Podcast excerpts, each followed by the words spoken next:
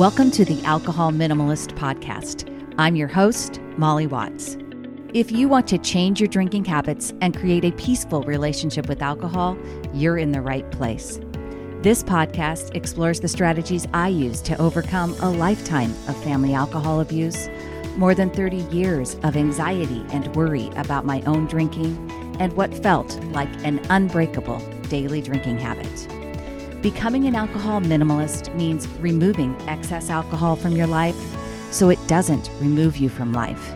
It means being able to take alcohol or leave it without feeling deprived. It means to live peacefully, being able to enjoy a glass of wine without feeling guilty and without needing to finish the bottle. With science on our side, we'll shatter your past patterns and eliminate your excuses. Changing your relationship with alcohol is possible I'm here to help you do it. Let's start now. Well, hello and welcome, or welcome back to the Alcohol Minimalist Podcast with me, your host, Molly Watts, coming to you from an absolutely spectacular Oregon right now. Just about perfect days of summer here 80, 85 degrees, uh, certainly no raindrops in sight. And I am just loving it and I invite you, if you have not been to visit the Pacific Northwest, this is the time of year to come. Come come see Washington, come see Oregon and find out what all of us Pacific Northwesters why we think it's so great in this neck of the woods. Hey, how are you all? I am excited to be here again. I'm back from my hiatus and really loving recording podcast, long podcast episodes. Although I will have to tell you, in truthfulness, that I recorded this episode once already. and the audio didn't record appropriately. So here I am again, uh, getting to do it. So that's okay. That's all right gives me a chance to it'll be better than the first time right? That's the, that's what they always say in podcasting. It didn't record correctly for a reason and the second time around it'll be even better. There is one more week left to join the beta launch of step 1 my new program for September. Registering for this program in September gives you an added bonus of two group coaching calls they are recorded, so in case you can't be there live. And it's also just a great time to take action. It's like a natural time to go back to school, right? And you will learn a lot with step one. It's really a unique format. You get a personalized one on one coaching session with me where we will pinpoint your challenges and will create a plan for overcoming them using the tools you'll be learning through the online videos and course curriculum that you'll receive during the rest of the month. It's self directed during the month, but the content is dripped to you each week in very doable chunks that you can practice and build on each week. Plus, you have lifetime access, so you can always jump back in for a refresher course. And Here's the thing only people who are graduates of the course or of Proof Positive, my group coaching program, are able to schedule one on one coaching sessions with me. I don't do one on one coaching with people unless they have taken part in one of these programs. So check it out. The early action offer is past, but you can still join for September until August 28th. After that, step one will be available starting on October 7th as an ongoing anytime offer. So check it out at www.mollywatts.com slash step one. So this week on the podcast, I want to talk to you about how hard it is to change your relationship with alcohol when you really enjoy drinking. Well, maybe not how hard it is, but ways that you can do it and still enjoy drinking. Now, many of you listening are probably thinking to yourself, I really should drink less, but the problem is you don't get it. I really like to drink. And I hear you because one of the thoughts that kept me stuck in a 20 plus year daily drinking habit was that I simply liked beer too much to not drink it every night. And contrary to what you may be anticipating here, I am not going to tell you that you should change your thoughts about liking alcohol.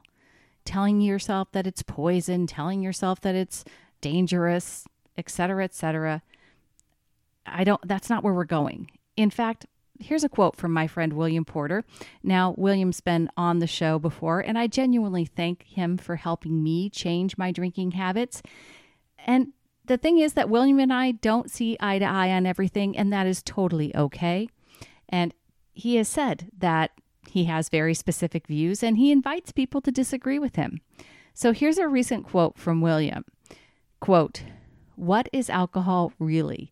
A foul-tasting carcinogen that makes you feel slightly dulled for a few minutes before wearing off, leaving a feeling of anxiety. In fact, it tastes so foul, the only way we can consume it is with a ton of calorie packed sugars. It will ruin your sleep and accelerate your heart rate which will ruin your fitness, but also leave you feeling drained and lethargic. And that, stripped of all the hype and nonsense, is all there is to it. Every time you think about drinking, think about waking up at 4 a.m. feeling anxious and exhausted. Unquote. Now, first off, I'll say that nothing he says there is completely inaccurate from a science perspective. It's most of it's true, pretty dead on. But it feels to me like he's having to amplify and make things more dramatic, almost in the scare yourself straight genre. And it feels like if I were saying to him, but I really enjoy my nightly wine, after him saying all that, I would feel kind of stupid. Like, how could I possibly enjoy drinking something so vile? And to be fair, like I said, William has also said that he has these views and not everyone's path to changing their relationship with alcohol is the same, right? And everybody has their own journey to take. And you should take everything he says and everything I say true. Um, you have to take what works for you. Treat it like a buffet, right? Take what you like, what works for you, and leave the rest. He's openly knowledgeable of that and, and acknowledges it. Now, I believe that you can change your drinking habits, that you can create a peaceful relationship with alcohol that recognizes those dangers but adheres to low risk drinking limits, and that you can do that and still enjoy drinking alcohol when you do. There are four things that you need to do if you love to drink but you're drinking more than you want to. All right, so we're going to change your relationship with alcohol. You're going to create better drinking habits and you're going to still love to drink. All right?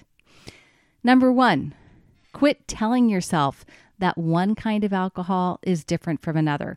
And what I mean by that is I hear things like, I just can't drink red wine. I'm fine if I stick to beer or even white wine, but if I start drinking red wine, it's all over. I just can't stop. Or you're telling yourself something like, alcohol is just different than other things, like different than other things that you enjoy consuming.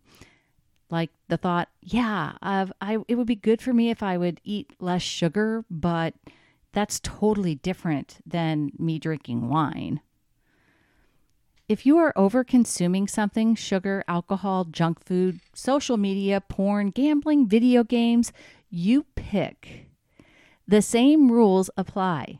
Just because drinking too much alcohol affects your ability to be logical does not mean that you are powerless to change. And that's really what we are saying when we say alcohol is different, right? It, we say we can't, it's different than other things because it impacts our prefrontal cortex. Well, yes, alcohol changes your neurochemistry. If you drink too much and raise your blood alcohol content to over 0.055%, and, and higher, you will definitely have less inhibitions. Let's be honest though, according to science, your blood alcohol content has to go up to 0.11%. That's two times the limit that I was just talking about and about one and a half times the limit for being legally impaired, it is then that scientists say you will experience severely impaired judgment and perception. I know that there have been plenty of times that I decided to stop drinking, you know, back when I was still drinking at heavy use standards, 25, 30 units per week, when I was past that 0.55%. I was probably past 0.08%, and I was possibly on my way to 0.11%. And I still decided to stop drinking. Have you ever felt pretty buzzed and actually not had a drink after considering it? I know you have because we all have. And that's my point. You don't pass out every time you drink, right? Sometimes you just drink and then you drink another drink when you could have stopped. And yes, it's harder, right? It's harder when you have less inhibitions, but it's not impossible. Stop telling yourself that and quit telling yourself that alcohol is just so much different. The key is to figure out how to drink so that you're not over drinking and you're getting the therapeutic benefits of alcohol and not experiencing the more negative consequences. Now, just as a reminder, there is no 100% conclusively safe amount of alcohol to consume. The safest and only safe amount is zero. I actually have a free ebook called Alcohol Truths How Much is Safe over on my website. You can go download it and read more about that. In addition to the fact that the safest amount is zero, the therapeutic effects of alcohol can be achieved in many other more healthful ways. So that's important to understand too. But it's okay if you enjoy those therapeutic benefits. I'm here to help you create a peaceful relationship with alcohol and empowering you to both enjoy the alcohol you include in your life and to help you stick to those low risk limits. For more information on low risk limits, please check the show notes. They are there each and every episode. You can't miss them. Hey everyone, just a quick break in the show to talk with you about Sunnyside. Now, you've heard me talk about Sunnyside on the show before. I've had Nick and Ian, the founders, here as my guests. I am just so impressed with them. They are deeply mission driven.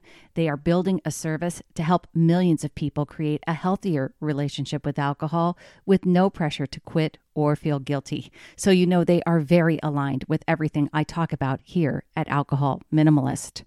I wanted to share with you some thoughts and comments made by people in my group and my clients who use Sunnyside. I checked it out and was pleasantly surprised. I have used a few tracking apps and despised them. But the support, the daily check ins, and the plan yes, the plan. I signed up for three months yesterday and actually looked forward to the check in today. I have no doubt this tool is a step forward for me. I just want to thank you to everyone who recommended Sunnyside in this group and all of your advice throughout. I'm having the best start to a week of moderating since I fell off the wagon in January. You work the plan and it works. Thank you, everyone. Now, you don't have to take my word for it. You don't have to take their word for it. I want you to check it out for yourself. Go to www.sunnyside.co slash minimalist to get started on a free trial today. All right. So, number one, you need to quit telling yourself that alcohol is different. Number two, choose to drink what's worth it. Choose to drink what's worth it.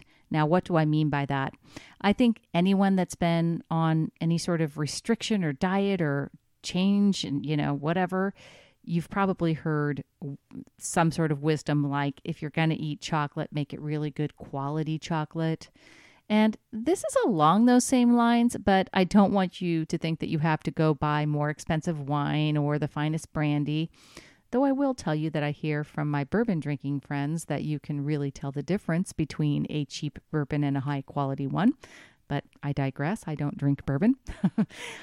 but what I mean by this is that when you are working on your drinking habits and becoming more mindful about your alcohol, you want to make sure that the drink you're having is really worth it.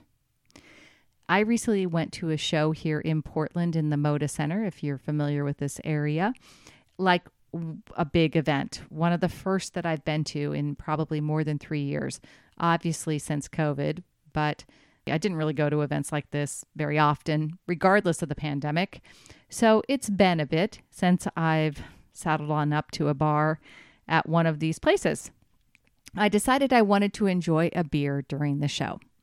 They had a nice variety of options and one of my favorite IPAs on tap.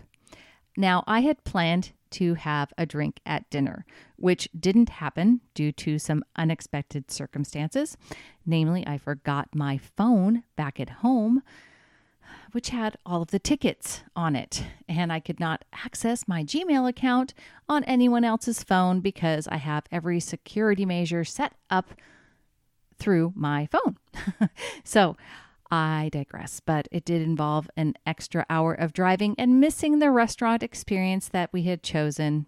Well, I missed it anyway. So in my brain, I'm thinking all these thoughts. I didn't have a beer at dinner. I'm thirsty. I like that IPA so much. And then I get up there and guess how much they are charging for a pint of IPA? $13.50. My jaw drops. My thoughts immediately go to that's highway robbery. Clearly, people just are so wanting alcohol that they feel like they can charge ridiculous prices for it. And then I stopped myself. I wanted to enjoy a beer at this show, and to do so, it wasn't going to help me by focusing my attention on the price. And so I got my one beer. And by the way, it was totally worth it. It tasted great and I had an overpriced pretzel to go with it. now, on many other nights, that drink would not have been worth it at all. And that's what I mean by choosing a drink that's worth it. Be mindful, be intentional. Don't just walk in the door after work and unconsciously start pouring. Make your drink worth it. Pay attention to it. Plan for it. Don't fight against enjoying a drink, but let's choose to make the drinks we do include in our lives worth it. In his book, Drink the New Science of Alcohol and Your Health, which is by Dr. David Nutt, which is absolutely a phenomenal book. I will link it in the show notes. I talk about it all the time. It's recommended reading in my Facebook group. I've interviewed Dr. Nutt here on the podcast. And he suggests in that book many sensible strategies for eliminating drinks that aren't worth it. And he says, quote, Look at your week of, week of drinking. Rank your drinks in order of fun, satisfaction, and results. Which ones left you feeling good? Which ones could you have done without? Which ones did you wish you had refused? Unquote. Creating awareness of what drinks are worth it to me is something that we can all do to begin to eliminate the ones that aren't worth it. For each one of us, that's going to be different. And I'm sure there are plenty of you, and me on a different occasion, who would categorically say that there is no pint of beer that is worth $15, tip included. The point is that you have to start choosing what you'll keep in your life and what drinks you can eliminate because they simply aren't worth it. I have one that's very easy for me now, one that I used to do all the time. I used to come home from an event like I went to at this, you know, at the at the Moda Center. I used to come home from one of those events and have a drink when I got home, like the one more when I got home from an event or from going out or to a party. And I used to always feel like having one more when I got home. Now I actually look forward to ending my evening with something non alcoholic. I enjoy feeling the desire for something non alcoholic, and I notice it. I appreciate it. I encourage it. And I think you can do the same. So start by choosing drinks that are worth it to you. All right, number three, make sure you are telling yourself the whole story. What do I mean by that? I mean that I truly held on to the belief that I loved beer too much to ever give it up. So you tell me I love drinking, I like drinking, I just like my wine. And I get it because I couldn't imagine there would ever be any time that I would be alcohol free and not just hating every minute of it. But my love of beer wasn't the whole story the whole story had some pretty big ands after I love beer. And it was those ands that I finally had to acknowledge were costing me my quality of life so much that loving beer wasn't going to keep me from changing my drinking habits. Those stories, if I told them in the full story, were I love beer and I'm tired of feeling anxious and worrying about my drinking. I love beer and I know the amount I'm drinking is impacting my health. I love beer, but I don't enjoy over drinking it. The thing is, over drinking leads to hangovers or impaired sleep, heightened anxiety, possibly cancer. And when I get really technical and clinical with that information, which is what I like to do with the science of alcohol, I know that the whole story of loving beer needs to be more specific. It needs to go deeper to provide the full picture. We don't have to eliminate alcohol from our lives completely to have a peaceful relationship with it. At least most of us. Now, I said it before. For some of you, your most peaceful relationship with alcohol may very well be alcohol free living or sober living, and that is totally great. But you can, most of us can. Abstinence is not the only way to get better. And eliminating over drinking was the key for me. And I believe that can happen for all of us if we are willing to tell ourselves the whole story. When you are evaluating your own drinking, get clear on how the habit is showing up in your life. Tell the whole story by one, getting very specific and realistic about how much you are currently consuming. You have to have the data. You have to know what is going on to have any hope of changing the habit. And number two, ask yourself what positive things you're getting from the habit and what problems it is leading to. As a side note, I highly encourage you write this stuff down. Writing things down is a big tool. It was a big tool for me in changing this habit, and it's a big tool for most people that talk about uh, self improvement. You'll hear most every most all all of them say that writing things down is a way that you can help visualize and get better and get clearer on your thoughts, get clearer on exactly what's going on. So, number three, tell the whole story and write it down if you will. number four, in ways to change your drinking habits while you love to drink, is probably the most enjoyable one. it's savor the experience. That's right. I want you to really tune in to your drinking experience. Choose alcohol that you love the taste of and then savor it. Think of it as a delicious treat, not something just to throw down your gullet. Sip what you're drinking, don't chug it. We're aiming to make alcohol a minimal part of our lives around here, and to do that most successfully, it helps if you take the time to notice all of your senses when you're drinking and when you're drinking your favorite drinks. I remember one of the members of my Facebook group who shared that she corks a bottle of 8% chocolate cake stout and pours it into a martini glass when she has it, and she enjoys it with a piece of dark chocolate. And I thought, ah, oh, that just sounds yummy, right? Even as I'm explaining it to you, doesn't it just sound delicious? So, yes, please. And that's just one example, right? Let's go back to red wine. I hear a lot about red wine. People seem to really believe like they can control themselves with everything else except red wine because red wine is so delicious. I hear this a lot. Now, instead of choosing thoughts that really drive the desire to overdrink, instead of choosing that thought, what if we practiced making a plan for a glass of red wine with a really nice dinner or even with dessert? Maybe with a charcuterie board, and we'll pay attention to the smell. We'll describe it to ourselves. We can taste the wine and see ourselves like a sommelier, discerning all the different notes in the wine. We can watch the wine as we swirl it around in a glass. And when our brains, our lower brains, start saying, just one more, another one won't hurt, we'll just tell it, you know what? We're enjoying this one part, this one glass as a part of a plan. And if I do anything more than that, it will become less enjoyable. Red wine is no different from anything else I enjoy consuming. I don't want to in- overindulge because the whole story won't be as wonderful as stopping at one. We can practice that. It's a skill to practice. It's a skill, it's a decision to direct your brain. And it's really possible to love drinking and still create a peaceful relationship with alcohol. I know it is because that's what I have. I enjoy the drinks that I drink. I enjoy them.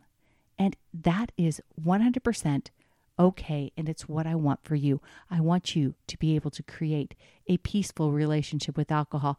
It starts by figuring out how not to overdrink.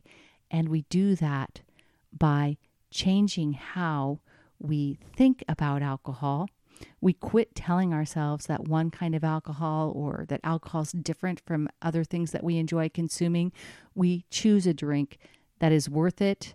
We tell ourselves the whole story about what alcohol is doing for us or not doing for us in our lives. And when we drink, we savor the experience. All right. That is all I have for you this week, my friends. I did it. I got through it. I think it's better than the first one. I do. I think it really is. So, you know, until next time, I hope it's sunny where you are. And until then, choose peace. Thank you for listening to the Alcohol Minimalist Podcast. This podcast is dedicated to helping you change your drinking habits and to create a peaceful relationship with alcohol. Use something you learned in today's episode and apply it to your life this week. Transformation is possible. You have the power to change your relationship with alcohol now. For more information, please visit me at www.mollywatts.com.